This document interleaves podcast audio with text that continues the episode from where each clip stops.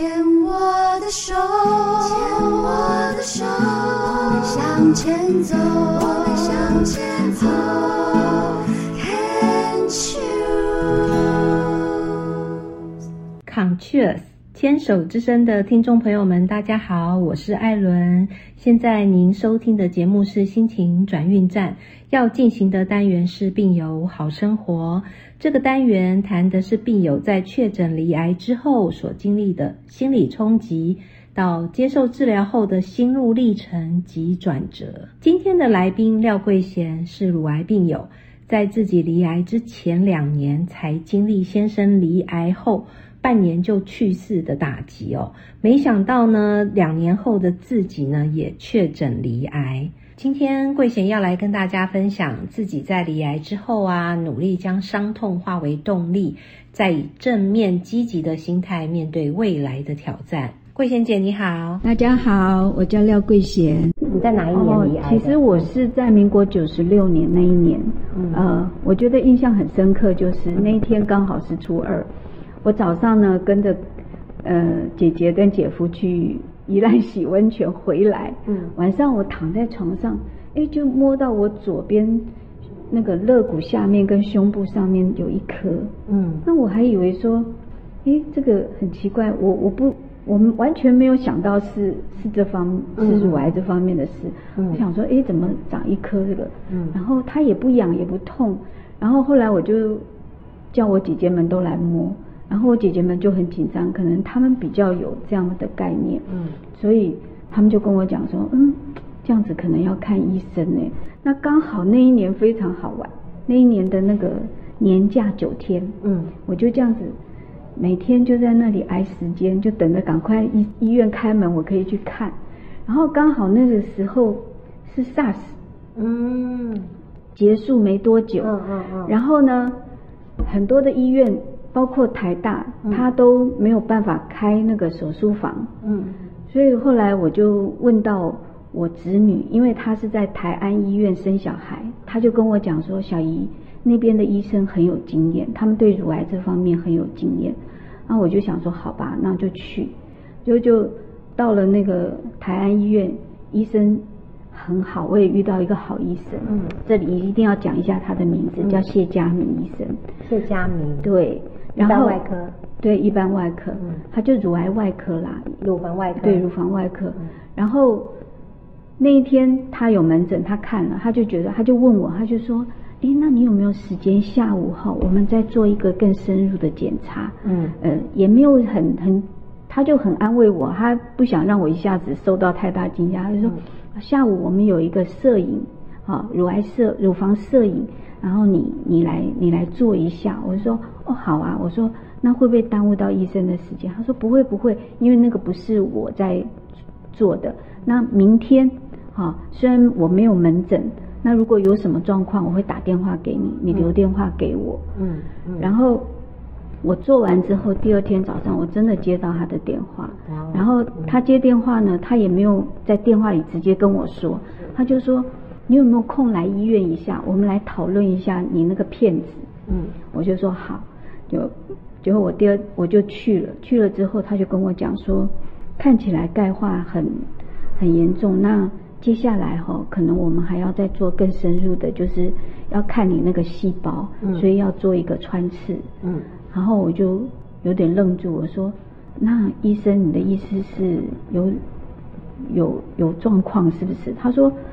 在那个报告没出来之前，我都不能够这样说。但是我觉得，因为你的钙化，我看起来那个片子，你的钙化是有点严重，所以，我我觉得我们还是做一下这样子的比较保险，然后去做确认。然后，呃，他就跟我讲说，其实我明天也没有门诊，不过没关系，你来我帮你做，好。然后后天刚好我有门诊，其实就可以看得到报告了。所以，其实我我这样子一路过来哈。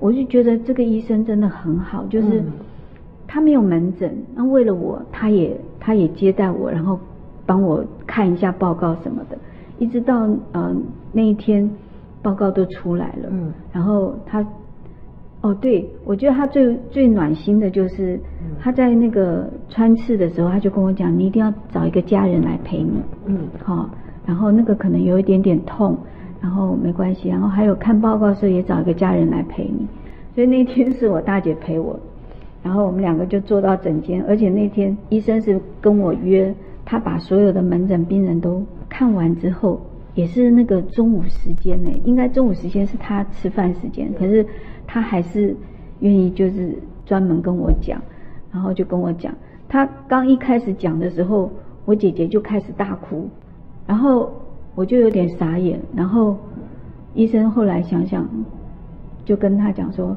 廖姐姐，那不然这样好不好？你先到诊间外面去坐着等。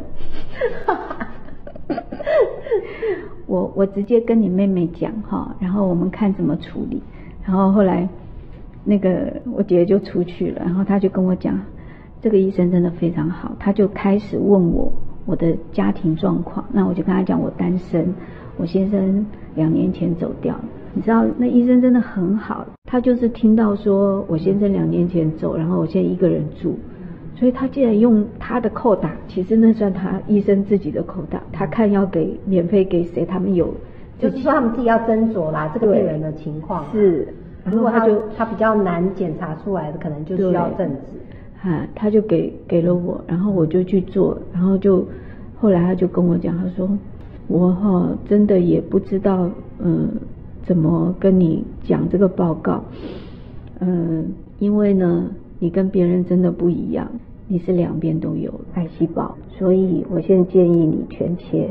那术后很好玩，就是因为我姐姐他们也很紧张，不知道应该怎么照料我。嗯嗯嗯。然后医生就跟我讲说，其实我跟你说，你们不要紧张，就是三天他就可以出院了。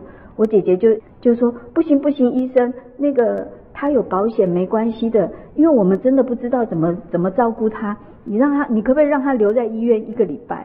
所以我我大概在医院一个礼拜啊，我天天就在那里发呆，然后 但是呢，医生真的就拿起他的医生的权威告诉我，我跟你说你要做运动，你就是要做运动。他那时候把我弄哭了，怎么样？因为很痛，对不对？因为刚开刀，其实伤口都没有复原。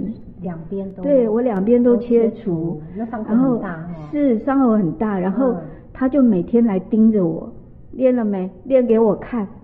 爬墙。对，爬墙运动，然后我爬到哭，因为其实才刚开刀没多没几三年对，他就跟我讲，他就说，我真的为你好，你哭我也要你做，他就他就盯着我，每天都这样来盯着我做给他看哦医，生人真好。，对他真的很好，嗯，然后就这样子，然后我我发现他还很会安慰我，他那后面不是要拿那个引流管吗？嗯我跟你说，你哈、真的很不错。我跟你讲，我给你开刀后，我给你缝的时候，我真的给你缝的很漂亮，我觉得你的皮肤很好，然后我也觉得我自己的技术很好。他就这样跟我开玩笑，然后嗯，就常常这样安慰我你。那时候是很忧郁吗？应该是，嗯应该也是吧。嗯因为我是一个不会把情绪往外宣宣泄，我是往内压的人。嗯应该是他看我觉得我是这样，所以他就常会逗我这样子。所以你那个时候的是几期？然后你那个时候哦，那后来呃开完了，他就跟我们讲说，他说其实原来你是一期，哦，因为你淋巴都没有感染，嗯然后我开完我帮你淋巴扩清之后，你都没有感染，可是呢，因为你的淋巴、你的肿瘤，我也不知道为什么，就在这几天呢、它就长大了。那我们医学上来讲，好像两公分还有二点五公分以上就变成要多一起，所以你就变成二的二的 2A 前哎二 A 哎，那二 B 就是淋巴有感染，所以今天今天说实在的，呃，你虽然是两边都有，但是你非常幸运是你淋巴没有感染，嗯。这个对你术后来讲是非常好的，就他就这样安慰我，那我就在想说，嗯，好吧，那我就开始好好的保保护自己，因为我照顾我先生，嗯。我真的得到一个很宝贵的经验，就是、嗯。他当时就是完全放弃，所以他其实一年半他就走了。因为他没有求生意识。是，那我就跟我讲，我就告诉我自己说，其实他是我的一个贵人，我看到他这样子的状况，嗯嗯嗯。我一定要不一样。对，我要，想办法说，看有什么方法让自己能够活下来。嗯，只要有方法都愿意试对，只要是治疗都做。对对，哇，是。真的非常坚强哦。